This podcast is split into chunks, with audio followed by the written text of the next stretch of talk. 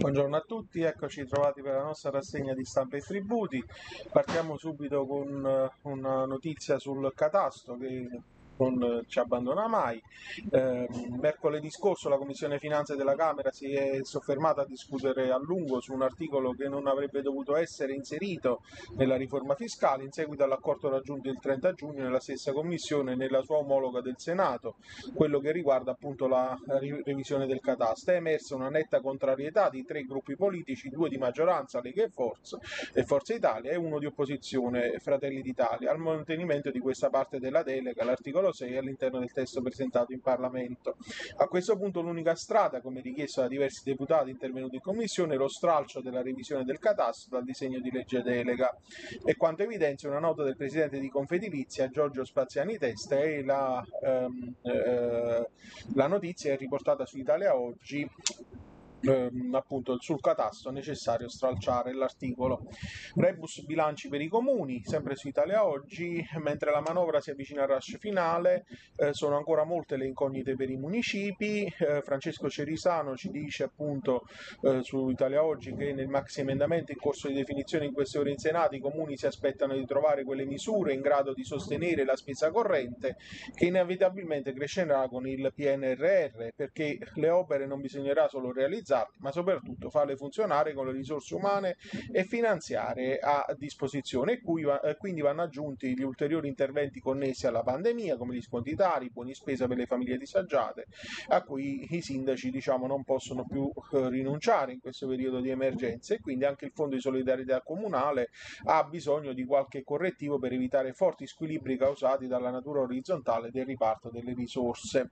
Eh, su NT Plus, enti locali ed edilizia, fondi tari alimentari comuni e tariffa corrispettiva alla prova della certificazione Covid eh, di Elena Masini, eh, per questi enti il gestore a sostenere le spese e a riscuotere dagli utenti e quindi con l'approssimarsi della scadenza eh, della fine dell'esercizio fermano le attività dei comuni per riuscire a spendere tutte le risorse Covid ricevute, tra queste spiccano di certo quelle assegnate dall'articolo 6 del DL 53 per ridurre l'onere della Tari a carico delle utenze non domestiche. A differenza di quanto accaduto nel 2020, gli enti dovranno dimostrare di aver utilizzato tali risorse ai fini della prossima certificazione Covid, le cui regole sono state approvate con il DM del 28 ottobre 2021, evitando così la restituzione.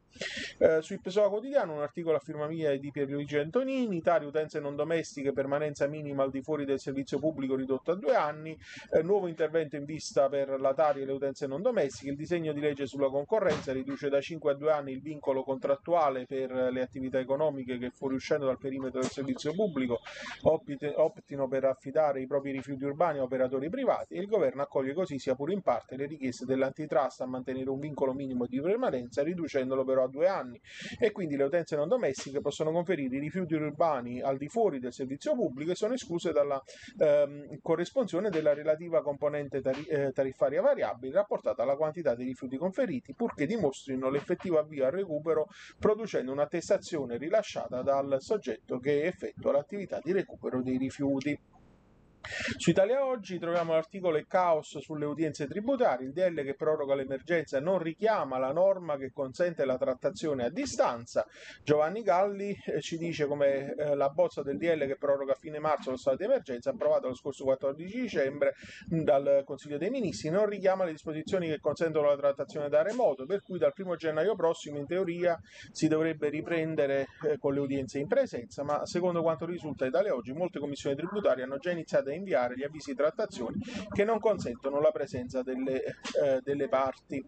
Eh, in ultimo, l'articolo sul PSOA quotidiano affirma Leonardo Leo nel decreto fisco lavoro del 17 dicembre, 180 giorni per assolvere la cartella di pagamento, stesso termine per proporre ricorso. Per effetto del decreto fisco lavoro il contribuente può disporre di un termine aumentato da 60 a 180 giorni, in precedenza erano 150 per versare gli importi indicati nella cartella di pagamento Attualmente il beneficio riguarda esclusivamente le cartelle notificate dal 1 settembre al 31 dicembre 2021, mentre per quelle che saranno notificate dal 1 gennaio 2022 tornerà in vigore il termine di 60 giorni. In tale lasso di tempo sarà sospesa l'attività esecutiva da parte del fisco e non muteranno gli interessi di moda e degni di nota anche l'eventuale ma sconsigliata estensione del termine anche con riferimento al potere di ingiunzione, eh, di impugnazione della cartella. E quindi